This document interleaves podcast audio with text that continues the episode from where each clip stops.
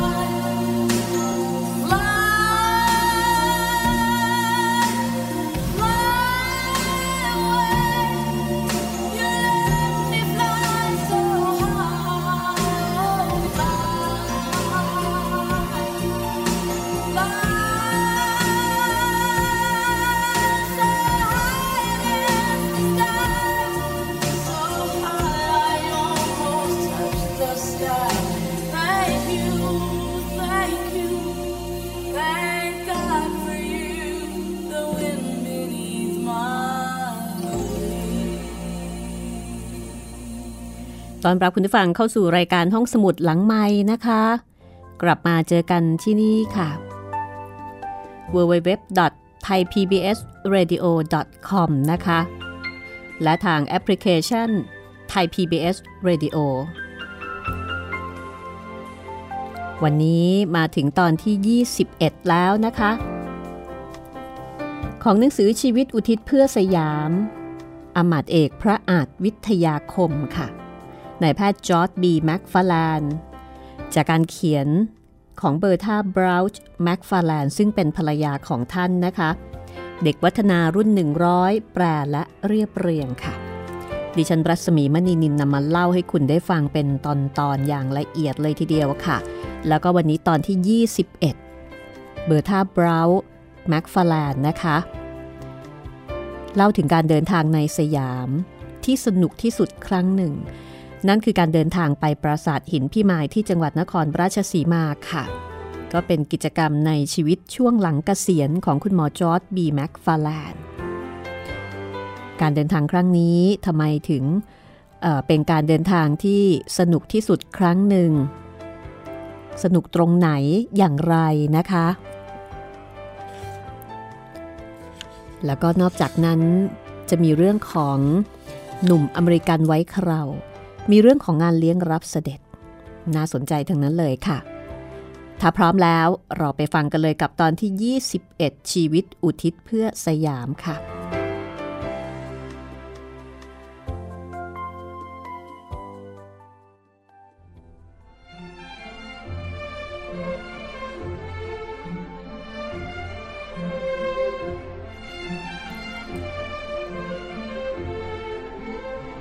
การเดินทางไปปราสาทหินพิมาย เป็นการเดินทางภายใต้การนำของสยามสมาคม เบอร์ธาเบราบอกว่า เป็นการเดินทางในสยามที่สนุกที่สุดครั้งหนึ่ง เธอบรรยายว่าโบราณสถานนี้อยู่ทางภาคตะวันออกของสยาม สร้างขึ้นก่อนยุคสมัยของนครวัดไม่นาน สถาปัตยกรรมก็คล้ายคลึงกันด้วย แสดงว่าผู้สร้างน่าจะเป็นคนกลุ่มเดียวกัน แต่วิธีการสร้างที่พี่มายจะเก่าแก่กว่า เป็นไปได้ว่าพี่มายอาจเคยเป็นป้อมปราการด่านหน้าของนครวัด และยังเป็นเมืองสำคัญของราชอาณาจักรอันยิ่งใหญ่นั้น มาจนถึงช่วงปลายคริสตศตวรรษที่ 11 ที่นครวัดยังมีข้อความอ้างอิง ถึงปราสาทหินพิมายจารึกไว้บนแผ่นหินโบราณด้วย การได้มาเที่ยวสามวันนี้ คุ้มค่ากับความลำบากลำบนที่ต้องพบเจอ เธอบอกว่าโชคดีเหลือเกินที่นักท่องเที่ยวในกลุ่มทั้ง 21 คนนั้นกำลังอยู่ในอารมณ์สนุกกับการผจญภัย และมีมารยาทที่ดี จึงทนรับความไม่สะดวกสบายทั้งหมดได้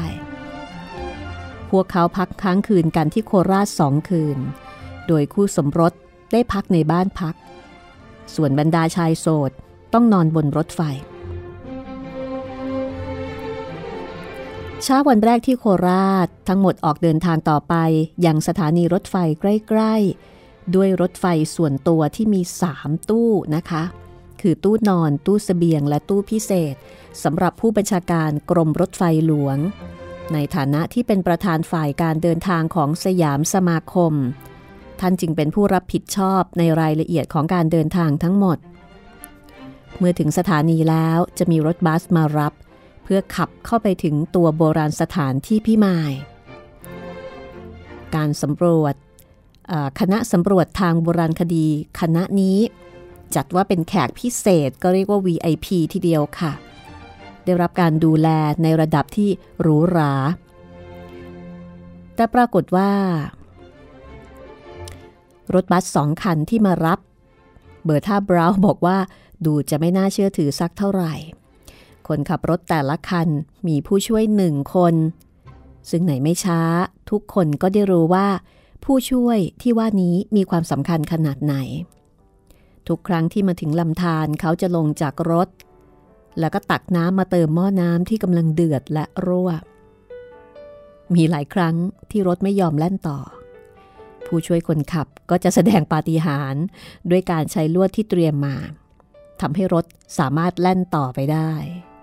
ลวดที่ว่านั้นก็เป็นอุปกรณ์อเนกประสงค์ที่จะขาดไม่ได้เลยนะคะ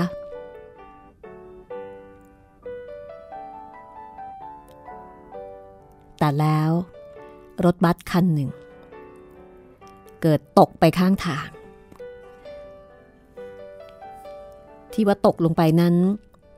หมายความอย่างนั้นจริง ๆ แต่ว่าไม่ใช่คันที่คุณหมอกับภรรยานั่งนะคะ อีกคันหนึ่ง จานกระทะล้อถึงกับหลุดกระเด็นออกมาทั้งยวง จนตัวรถตกหวบลงมา จานกระทะล้อดังกล่าวทำขึ้นเองจากไม้เนื้ออ่อน เห็นได้ชัดว่าทำขึ้นมาใช้แทนจานกระทะล้อแบบซี่ลวดของเดิมจากโรงงาน ซึ่งของเดิมเนี่ยคงจะพังไปนานแล้ว ผู้ช่วย ใช้แม่แรงยกเพลาล้อขึ้น แล้วเหลาไม้ชิ้นหนึ่ง มาตอกจานกระทะล้อกลับเข้าไปใหม่ทำให้รถบัสแล่นต่อไปได้อีกครั้ง แต่ไม่นานนัก ส่วนที่เพิ่งได้รับการซ่อมมาหยกๆก็หลุดออกมาอีก คราวนี้ล้อหักพับหมดสภาพอยู่กลางป่าค่ะ ในขณะที่รถบัสอีกคันหนึ่งก็แล่นพ้นสายตาไปแล้ว คือไกลเกินกว่าจะเรียกกลับมาได้ ถ้าเป็นสมัยนี้ก็สบายมากแค่โทรศัพท์เรียกกลับมานะคะ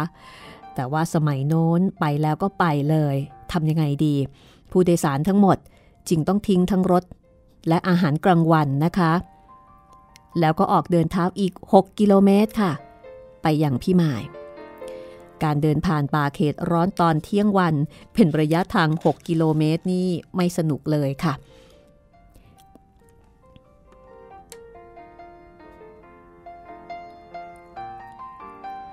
หลังจากคณะที่มากับรถบัสคันแรกคันที่ไม่ได้เสียเนี่ยนะคะ เที่ยวชมพี่มายจนทั่วแล้ว บรรดาคนผู้โชคร้าย ซึ่งอยู่คันที่สองที่รถตกตกลงไปเนี่ยนะคะตกข้างทางไปเนี่ยก็เพิ่งจะเดินไปถึงประตูทางเข้าปราสาท เดินไป 6 กิโลนั่นแหละค่ะ รถบัสคันแรกนะคะ ก็เลยรีบกลับไปยังที่เกิดเหตุ เพื่อไปเอาอาหารกลางวัน เพราะว่าอาหารกลางวันเนี่ยอยู่ในรถคันที่ตกข้างทางทั้งหมด ก็ต้องวิ่งไปที่นั่นเพื่อให้ผู้โดยสารได้รับประทานอาหารกลางวัน แล้วก็ให้ลูกหาบส่งสเสบียงอาหารครึ่งหนึ่งไปยังพี่หมาย เมื่อเห็นว่ารถคันที่เสีย ได้รับการซ่อมแซมจนใกล้จะเสร็จแล้ว พวกเขาจึงตัดสินใจเดินทางกลับไปยังสถานีรถไฟ โดยคิดว่าจะส่งรถบัสคันที่นั่งมา กลับไปรับเพื่อนผู้โชคร้าย พร้อมกับส่งอาหารและเครื่องดื่มจากรถสเสบียงไปกับรถบัสด้วยนะคะ นอกจากนั้นยังทิ้งรถไฟขบวนพิเศษ เอาไว้ให้ผู้มาทีหลัง โดยพวกเขาขึ้นรถไฟสายท้องถิ่น กลับมายังโคราช เพื่อจัดหาความช่วยเหลือต่อไปหากจำเป็น และเพื่อจัดเตรียมอาหารร้อนๆเอาไว้สำหรับทุกคนเมื่อมาถึง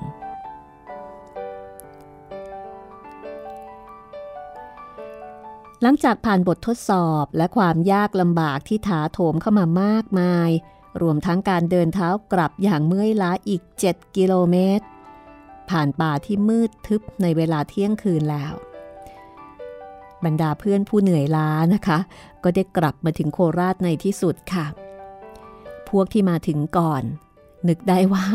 ได้ส่งรถบัสไปรับเพื่อนที่เหลือกลับมาเป็นที่เรียบร้อยแล้ว แต่สิ่งที่ไม่มีใครรู้ก็คือ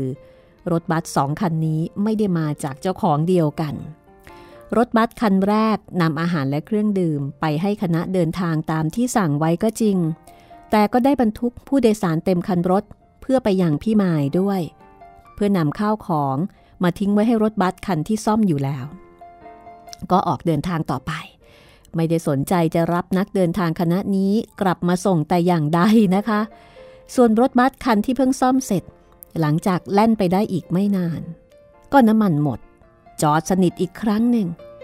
แม้แต่ผู้ช่วยคนขับก็ช่วยอะไรไม่ได้กับเหตุสุดวิสัยครั้งนี้ ดังนั้นผู้โดยสารผู้โชคร้ายนะคะ ก็เลยต้องเดินเท้ากลับในตอนเที่ยงคืน ผ่านป่าทึบที่เต็มไปด้วยสิงสาราสัตว์ นานาชนิด ก็เลยเป็นการเดินทางที่ประทับใจมากนะคะ ทีนี้หนึ่งในแขกผู้มาเยือน ที่สร้างความพิศวงงงงวยมากที่สุด คือชายคนหนึ่ง ที่จอร์ดและเบอร์ธาไม่เคยได้ยินเรื่องราวเกี่ยวกับตัวเขามาก่อนเลย เขาแนะนำผ่านทางโทรเลขที่ส่งมาถึงเบอร์ท่าบอกว่าคนอเมริกันไว้คราวจะมาจากอรัญญประเทศแล้วก็ลงชื่อกำกับเอาไว้ด้วย แต่นั่นก็ไม่ได้มีความหมายอะไรนะคะ เพราะว่าเบอร์ท่ากับจอร์ดเนี่ยไม่รู้จัก แล้วทั้งคู่ก็ไม่เคยรับข่าวจากแหล่งอื่น ว่าจะมีแขกมาเยี่ยม แต่ทีนี้ทั้งจอร์ดและเบอร์ธาก็เห็นว่า เรื่องนี้จะทำเป็นเฉยคงไม่ได้ เบอร์ธาก็เลยต้องไปยืนรอขบวนรถไฟสายอรัญญประเทศที่มาจากนครวัด เมื่อรถไฟมาถึง เธอไม่พบใครเลยที่ไว้คราว ทั้งในที่นั่งชั้นหนึ่งและก็ชั้นสอง แต่ทันใดนั้นนะคะ ก็มีชายหนุ่มคนหนึ่งเดินตรงมาจากที่นั่งชั้นสามอยู่ในวัยประมาณ 20 ต้นๆ ร่างสูง ผอมโซ ไว้คราวซึ่งดูเหมือนจะไว้มาสองเดือนแล้ว ผมยาวซึ่งก็น่าจะไม่ได้ตัดมาสองเดือนแล้วเหมือนกัน เขาสวมกางเกงขาสั้น เสื้อยืดสีดำ แล้วก็ถือห่อผ้าขนาดไม่ใหญ่ไปกว่าลูกมะพร้าวใบโตๆแน่นอนที่สุดนะคะ ก็น่าจะเป็นเขานั่นเองค่ะ แต่ก็ดูแปลกประหลาดมาก ชายหนุ่มคนนี้ ทักเบอร์ธาว่า คุณคือ Mrs. แม็กฟาแลนใช่ไหมครับ เบอร์ธาตอบรับ จากนั้นเขาก็แนะนำตัวเอง แล้วก็ทำท่าดีใจมากที่ได้พบเธอ เหมือนกับว่าเคยรู้จักกันมาก่อนแล้วก็ไม่ได้เจอกันมานาน เบอร์ท่าก็จ้องมองแล้วก็ถามว่า แล้วคุณล่ะ คือใคร ชายหนุ่มผู้นี้ ล้วงมือลงไปในกระเป๋ากางเกงอย่างเงอะงะ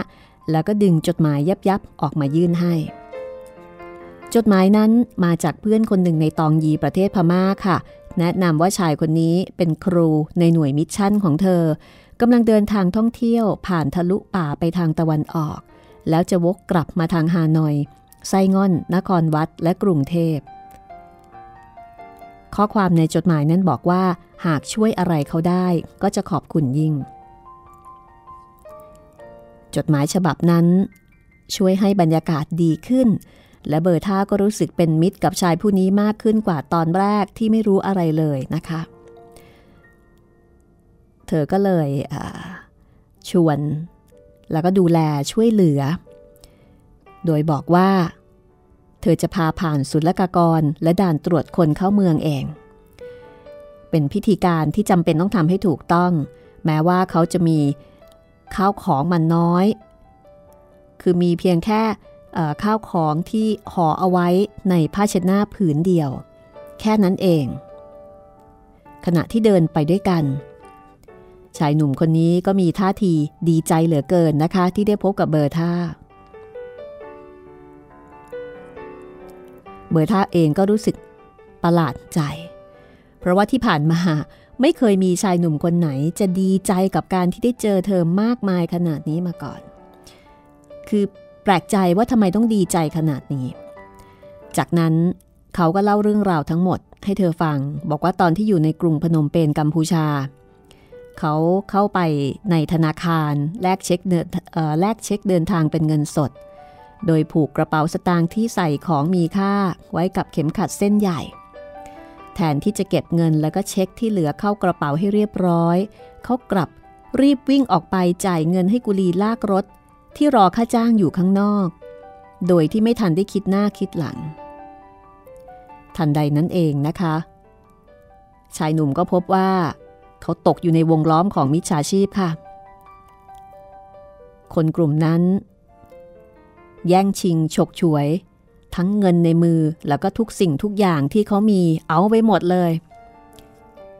แล้วก็วิ่งหนีไป ทิ้งให้เขายืนงงกับเหตุการณ์ที่เกิดขึ้นโดยลำพัง ผลก็คือเขาไม่เหลือเงินเลย แม้แต่สตางค์แดงเดียว แล้วเขาก็ไม่มีเพื่อนแม้แต่คนเดียว ในดินแดนแปลกถิ่นนั้น แต่เขาก็สามารถ ติดต่อกับกงสุลอเมริกันในไส้งอนได้ เขาบอกกับกงสุลว่า หากเขาได้ไปถึงกรุงเทพเมื่อไหร่ เขาก็จะได้เจอเพื่อนๆ นั่นก็หมายถึงจอร์ดกับเบอร์ท่าที่นั่น กงสุลอเมริกันที่ไส้งอนก็เลยตัดสินใจว่า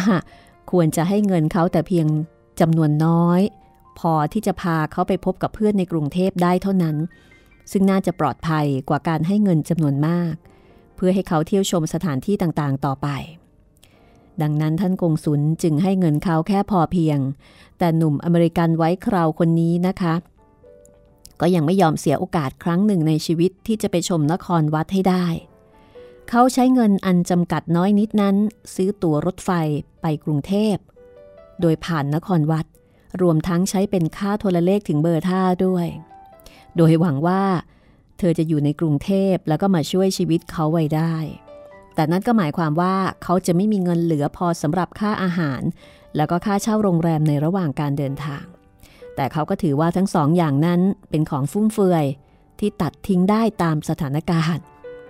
เพราะฉะนั้นจึงไม่น่าสงสัยว่าทำไมเขาถึงได้ผอมขนาดนี้ แล้วก็ไม่ต้องสงสัยว่า ทำไมเขาถึงได้มีท่าทีดีใจเหลือเกิน เมื่อได้พบกับเบอร์ท่าราวกับว่าเธอนี่เป็นหญิงงามที่สุดในบรรดาหญิงงามทั้งหลายในสายตาของเขา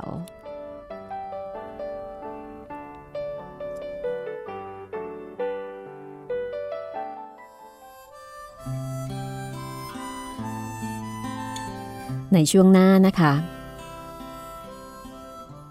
จะเป็นการเล่าเรื่องงานเลี้ยงรับเสด็จ ที่เล่าถึงแมรี่แม็กฟาแลนซึ่งเป็นน้องสาวคนสุดท้องของจอร์ดนะคะ ที่มาเยี่ยมจอร์ดกับเบอร์ท่า ในปีพศ 2481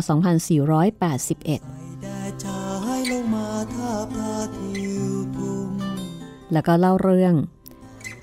พระพุทธบาทสระบุรี การเดินทางไปต่างจังหวัดที่สนุกสนานแล้วก็เพลิดเพลินที่สุดอีกครั้งหนึ่งค่ะ ช่วงหน้าค่ะแดดนิดต้องน้อยรามณีรวมครูกัดพลายหนุ่มเย็นจะอยู่แดนไหนสุดฟ้าแสนไกลก็นึงถึงดิน ดาวแดนแผ่นดินที่เราจากมาเนิ่นนานแสนนาน ดอกหญ้างามงดงามดังก่อนหรือร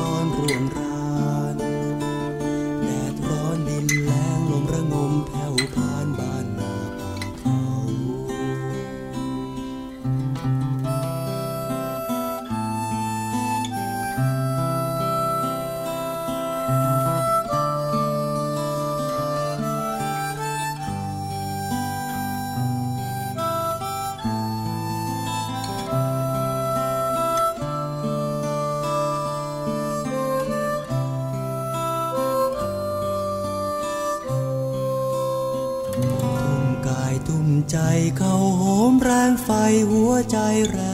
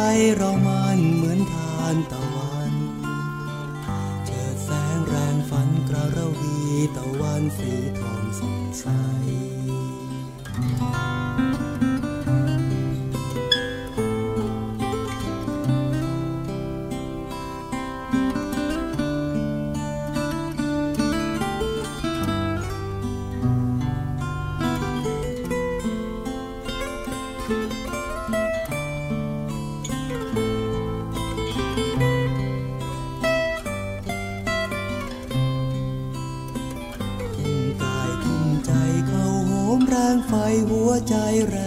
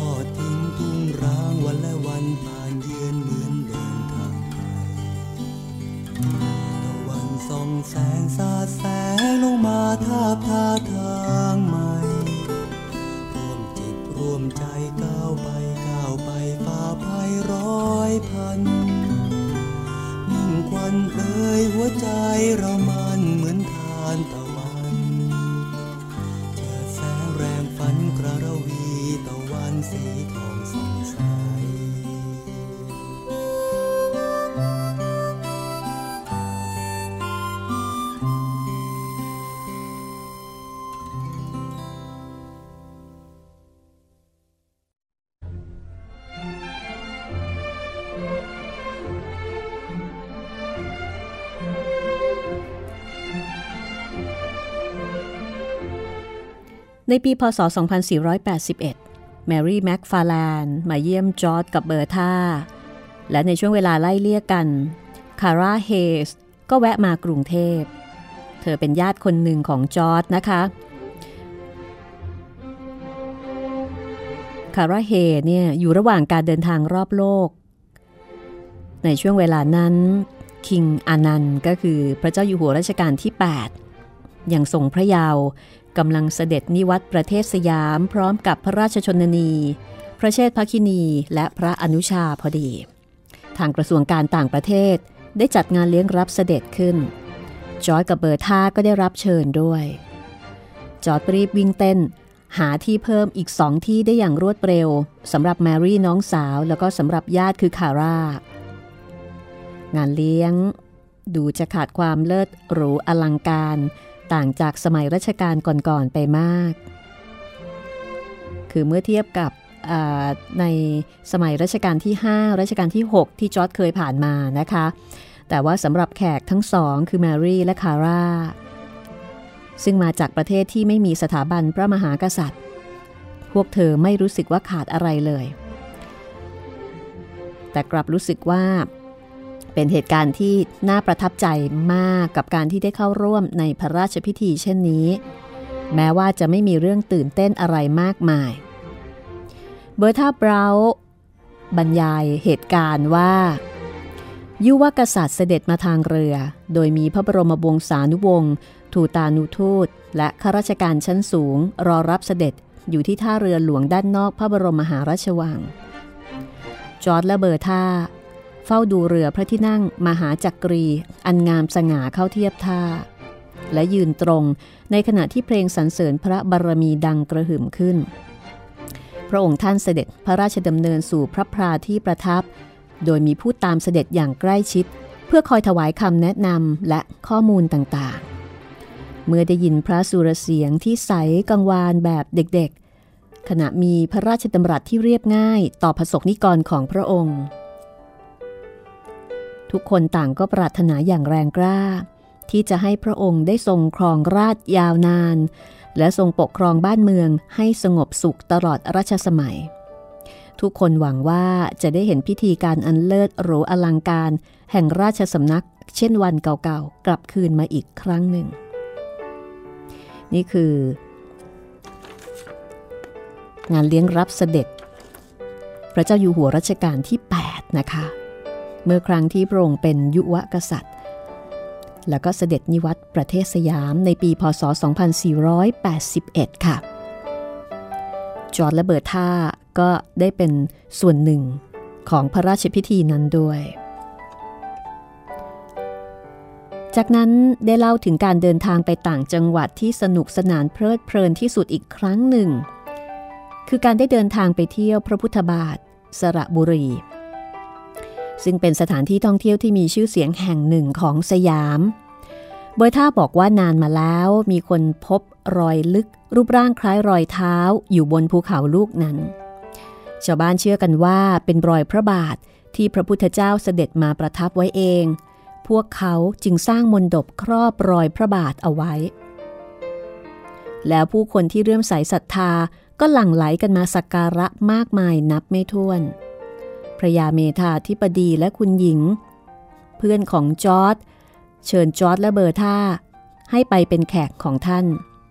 แมรี่น้องสาวของจอร์จก็ร่วมเดินทางไปด้วย รวมทั้งแขกอื่นๆอีกสามคน คือเอ็ดวิน เนวิล เอกอัครราชทูตอเมริกัน ซึ่งเป็นเพื่อนร่วมรุ่นของเบอร์ธาที่มหาวิทยาลัยมิชิแกน กับภรรยา แล้วก็ Mrs. กรีน ซึ่งสามีของเธอเป็นลูกจ้างของรัฐบาลสยามอยู่ในตอนนั้น เมื่อทุกคนมาถึงสถานีรถไฟหัวลำโพงตามนัด Mrs. เนวิลก็ได้กลัดช่อดอกกล้วยไม้ให้กับแต่ละคนจนครบ เบอร์ธาบราวบอกว่าช่างเป็นการเดินทางที่พิเศษอะไรขนาดนั้น คณะเดินทางนั่งรถไฟไปไม่นานก็ถึงอำเภอท่าเรือ ที่นั่น Prince นิตยากรวรวรรณคือหม่อมเจ้านิตยากรวรวันเจ้าภาพของคณะได้รอต้อนรับอยู่ หลายปีก่อนพระบิดาของท่านคือปรินซ์นาราทิพคือพระเจ้าบรมวงศ์เธอกรมพระนราธิปประพันพงศ์ทรงสร้างทางรถไฟสายสั้นๆ จากอำเภอท่าเรือไปยังเขาพระพุทธบาท เพื่ออำนวยความสะดวกให้นักท่องเที่ยวที่แห่กันมา ปีละหลายหมื่นคน ขณะนั้นเป็นเดือนมีนาคม ซึ่งเป็นช่วงที่มีคนเเดินทางไป คือเรียกว่ามีคนไปเที่ยวกันแบบแน่นขนาดที่สุดเลยนะคะ แต่เป็นโชคดีของนักท่องเที่ยวคณะนี้ ที่ปรินซ์นิตยากรมีบ้านพักของท่านเองอยู่สองหลัง หลังหนึ่งอยู่ที่อำเภอท่าเรือ ซึ่งท่านได้จัดเลี้ยงอาหารกลางวันให้กับแขกคณะนี้ที่นั่น และอีกหลังหนึ่งอยู่ที่พระพุทธบาท ซึ่งพวกเขาจะได้พักค้างแรมอย่างสบายอีกสองคืน ระหว่างทางพวกเขายังได้หยุดแวะชมถ้ำต่างๆ เพื่อดูพระพุทธรูปและแท่านบูชาเล็กๆ น้อยๆ ไปตลอดทางอีกด้วย ที่ดินตรงที่พระมณฑปตั้งอยู่นั้นเป็นสมบัติของวัด ในแต่ละปี ทางวัดจะได้เงินจำนวนมหาศาล จากค่าเช่าแผงที่ให้พ่อค้าแม่ค้ามาเช่าขายของทุกประเภทเเช่น ผ้านุ่ง ผ้าพันคอ ตะกร้า ต้นไม้หายาก ดอกกล้วยไม้ พัด เครื่องประดับอัญมณี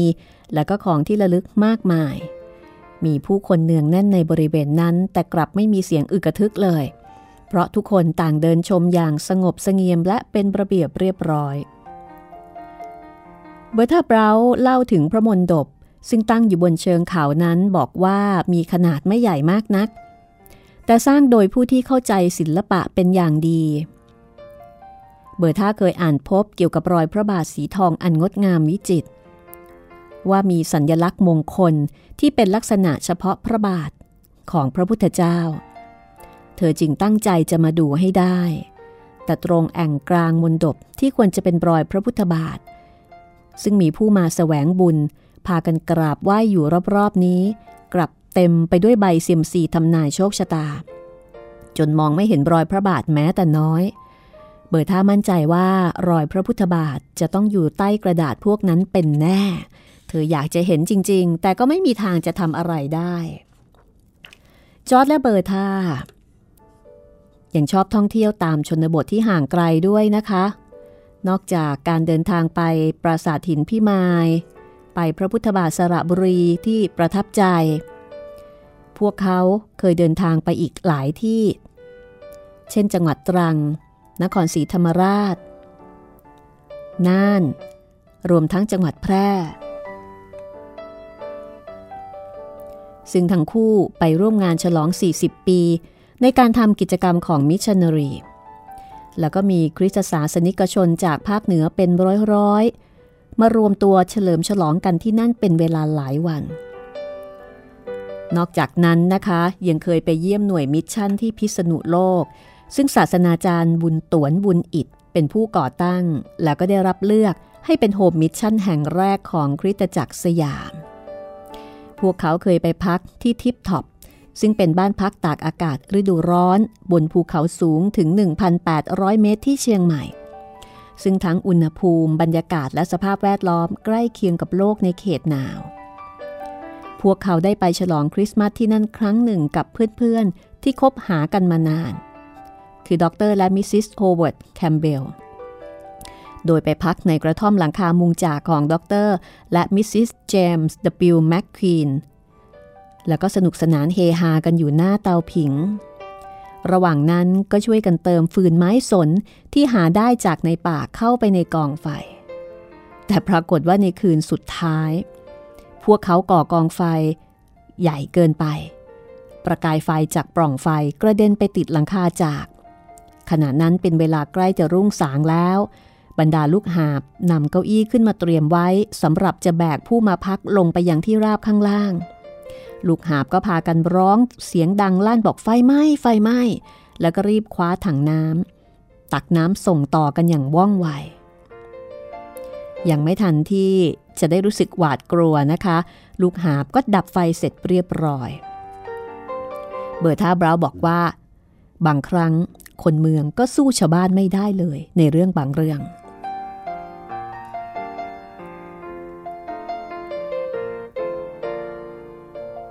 จากนั้นมีการเล่าถึงสโมสรโลตารี่นะคะว่าองค์กรหนึ่งที่ทำให้คุณหมอจอร์ดปราบรื้มใจอย่างที่สุดก็คือสโมสรโรตารี่ เขาไม่ใช่สมาชิกก่อตั้ง แต่ว่าเข้ามาร่วมกับสโมสรในช่วงหลัง ซึ่งเป็นช่วงที่กระแสความกระตือรือร้นเริ่มซาลงแล้ว และกำลังอยู่ในสภาพตกต่ำสาเหตุก็เพราะว่า สโมสรเคร่งครัด กับกฎระเบียบมากเกินไป มีการปรับเงิน และการลงโทษอย่างเข้มงวดทำให้สมาชิกคนสำคัญสำคัญขอถอนตัวออกไป ด้วยความรู้สึกไม่พอใจ ที่ทางสโมสรทำกับพวกเขาเหมือนเด็กเกเรที่ต้องถูกทำโทษ เพียงเพราะไม่สามารถมาร่วมรับประทานอาหารกลางวันของสโมสรได้เท่านั้น ทั้งๆทที่พวกเขาติดธุระจำเป็นจริง ๆ ยิ่งกว่านั้นคณะกรรมการแผนงานก็มักไม่วางแผนกันล่วงหน้า แต่จะใช้วิธีเข้าประชิดตัวสมาชิก ที่มาร่วมรับประทานอาหารกลางวัน แล้วเชิญให้ขึ้นไปพูดบนเวทีโดยไม่ได้เตรียมตัวมาก่อน ซึ่งทำให้สมาชิกอึดอัดใจเป็นอย่างมากนะคะ ขวัญกำลังใจก็ตกต่ำลงทุกทีทุกที คุณหมอจอร์ดเข้าไปรับตำแหน่งประธานคณะกรรมการแผนงานชุดใหม่ แม้ว่าเขาจะไม่สามารถดึงกรรมการแต่ละคนเข้ามาร่วมรับผิดชอบงานได้สำเร็จ แต่ในเมื่อเขาได้ตกปากรับคำกับตำแหน่งประธานไปแล้ว ก็หมายความว่าเขาได้น้อมรับความรับผิดชอบไว้แต่เพียงผู้เดียว ดังนั้นเมื่อไม่มีใครช่วยทำคุณหมอจอร์ดก็ต้องทำงานทั้งหมดนั้นเสียเอง วิทยากรคนแรกที่เชิญมาก็คือปรินซ์เทววงศ์สมเด็จพระเจ้าบรมวงศ์เธอกรมพยาเทววงศ์วโรปการค่ะ ท่านเป็นเสนาบดีกระทรวงการต่างประเทศ การประชุมคราวนั้นนับเป็นครั้งที่ดีที่สุด สมาชิกเริ่มมีขวัญและกำลังใจเพิ่มขึ้น จอร์ดมีเพื่อนอีกหลายคนที่เขาสามารถเชิญมาพูดได้ ส่งผลให้มีคนอยากเข้ามาเป็นสมาชิกเพิ่มขึ้นเรื่อยๆ และสโมสรก็เติบโตอย่างก้าวกระโดดในเวลาอันรวดเร็ว ในการเลือกตั้งครั้งต่อมานะคะ จอร์จได้รับการเสนอชื่อให้ดำรงตำแหน่งนายกสโมสรโรตารี่ค่ะ ในขณะที่มีอายุได้ 70 ปี เหรียญโรตารี่ที่ได้รับมอบในวันเกิดก็เป็นของขวัญที่มีค่าที่สุดชิ้นหนึ่ง เพราะว่าได้มาด้วยการทำงานหนัก และเป็นเสมือนการแสดงออกของบรรดาชาวโรตารี่ที่ต่างก็รู้สึกขอบคุณเขาจากใจจริง จากสโมสรโรตารี่นะคะ ที่คุณหมอจอร์ดก็มีบทบาทสำคัญอีกผู้หนึ่ง มาถึงสยามสมาคมบ้าง คุณหมอจอร์ดเป็นสมาชิกของสยามสมาคมด้วยนะคะ สมาคมนี้ก่อตั้งขึ้นในปีพศ 2446 ค่ะ ให้ความสำคัญกับการค้นคว้าวิจัย และจัดพิมพ์วารสารอันประกอบด้วยเนื้อหาการบรรยายที่จัดขึ้นณสำนักงานใหญ่ของสมาคม รวมทั้งข้อมูลทางประวัติศาสตร์อื่น ๆ อย่างต่อเนื่องเป็นเวลาหลายปี วารสารนี้จัดว่าเป็นแหล่งข้อมูลในเรื่องต่างๆ เกี่ยวกับประเทศสยามที่สมบูรณ์ที่สุดในขณะนั้น หลายปีต่อมา สยามสมาคมได้ดึงเอาสมาคมประวัติศาสตร์ธรรมชาติ Natural History Society เข้ามาร่วมงานกัน และก็นำผลงานวิจัยของสมาคมนี้มารวบรวมไว้ในวารสารของสยามสมาคมด้วย จอร์ดเองได้ความรู้จากวารสารเหล่านี้มาหลายอย่าง ในระหว่างที่ทำพจนานุกรมไทยอังกฤษของแม็กฟาแลนอยู่ ในปีแรก ๆ สมาชิกที่ทำงานให้กับสยามสมาคมเป็นชาวต่างชาติทั้งหมด พอมาในระยะหลัง ๆ ชาวสยามที่มีการศึกษาจึงเข้ามาร่วมด้วย พวกเขาช่วยกันเขียนบทความหลาย ๆ เรื่องทั้งภาษาอังกฤษและภาษาสยาม แล้วในช่วงหลายปีระหว่างสงคราม สมาชิกชาวสยามเหล่านี้ก็ได้เข้ามารับผิดชอบงานอย่างเต็มตัว คุณหมอจอร์ดรับหน้าที่เป็นกรรมการอยู่ในสยามสมาคมหลายปี มีการพบปะกันเป็นประจำทุกเดือน แม้การประชุมจะกินเวลานานและออกจะเยินเย้ออยู่บ้าง แต่ก็เป็นโอกาสที่จะได้ร่วมสังสรรค์กับคนที่มีความสนใจในเรื่องเดียวกัน เขาจึงไปเข้าร่วมประชุมด้วยเสมอ นอกจากนี้นะคะ คุณหมอจอร์ดยังเป็นสมาชิกของราชกรีธาสโมสรค่ะ ซึ่งตั้งแต่เริ่มก่อตั้งในปีพศ 2446 ภายใต้พระบรมราชูปถัมภ์ของรัชกาลที่ 5 ที่โปรดเกล้าให้ทางสโมสรเช่าที่ดิน ที่มีเนื้อที่กว้างขวาง และพระราชทานพระราชทรัพย์ เป็นทุนสร้างคลับเฮาส์หลังใหญ่ของสโมสรด้วย สโมสรนนี้เข้ามาแทนที่ยูเนเต็ดคลับเดิม ซึ่งตั้งอยู่กลางใจเมือง แล้วก็กลายมาเป็นศูนย์กลางทั้งสำหรับทั้งชาวต่างชาติและชาวสยามที่จะมาเล่นกีฬาแล้วก็พบปะสังสรรค์กัน คุณหมอจอร์ดนั้นเล่นกีฬาอยู่อย่างเดียวคือเทนนิส แล้วก็สนุกกับมันมาก ถึงกับสร้างสนามส่วนตัวเอาไว้เล่นที่ Holyrood ที่บ้านด้วย เขาเล่นเทนนิสอยู่จนกระทั่งอายุ 65 จึงได้ตัดสินใจหยุดเล่นโดยเด็ดขาด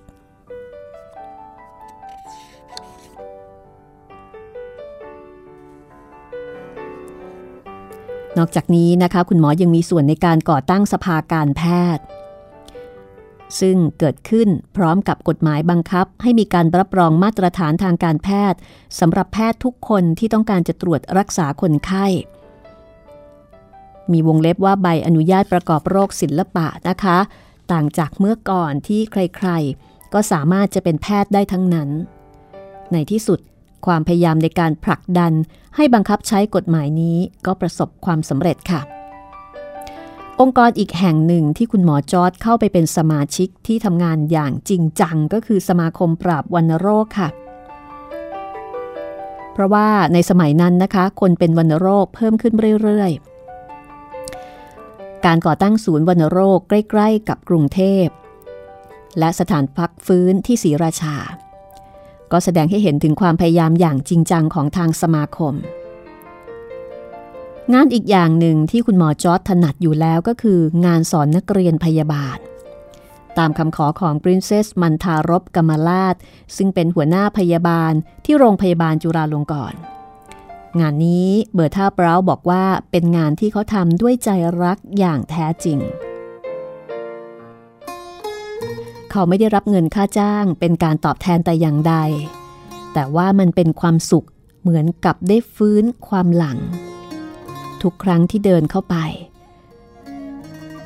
คือทุกครั้งที่เดินเข้าไปสอนบรรดานักเรียนพยาบาลเนี่ยเขาจะมีความสุขมาก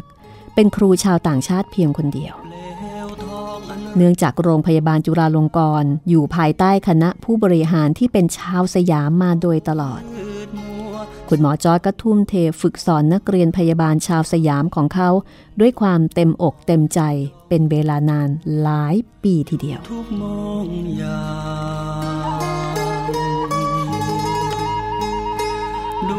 ตอนหน้านะคะ จะเป็นการเล่าเรื่องการเดินทางไปนครวัดนครธมในยุคนั้นค่ะ วันนี้หมดเวลาของห้องสมุดหลังใหม่ กับหนังสือชีวิตอุทิศเพื่อสยาม ประวัติของอมาตเอกคุณพระอาจวิทยาคมนะคะนายแพทย์จอร์ดบีแม็กฟาแลนในช่วงบั้นปลายของชีวิตที่มีกิจกรรมมากมาย และก็ยังคงเป็นกิจกรรมที่เป็นประโยชน์ต่อสังคมส่วนรวม พบกันใหม่ตอนหน้า สวัสดีค่ะให้ไปตามวิธีทางผ่านการแผ้วทางมายาวนาน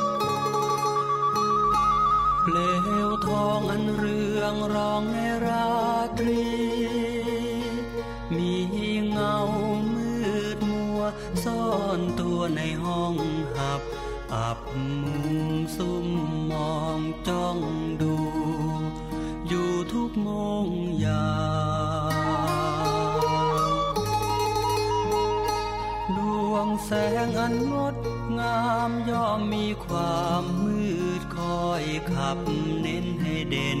พราววาววาวามวาน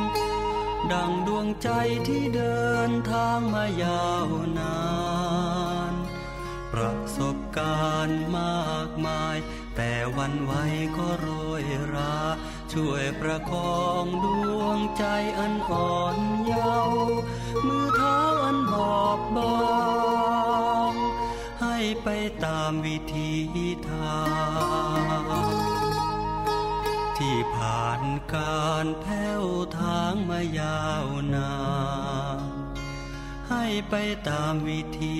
ทางที่ผ่านการแผ้วทางมายาวนาน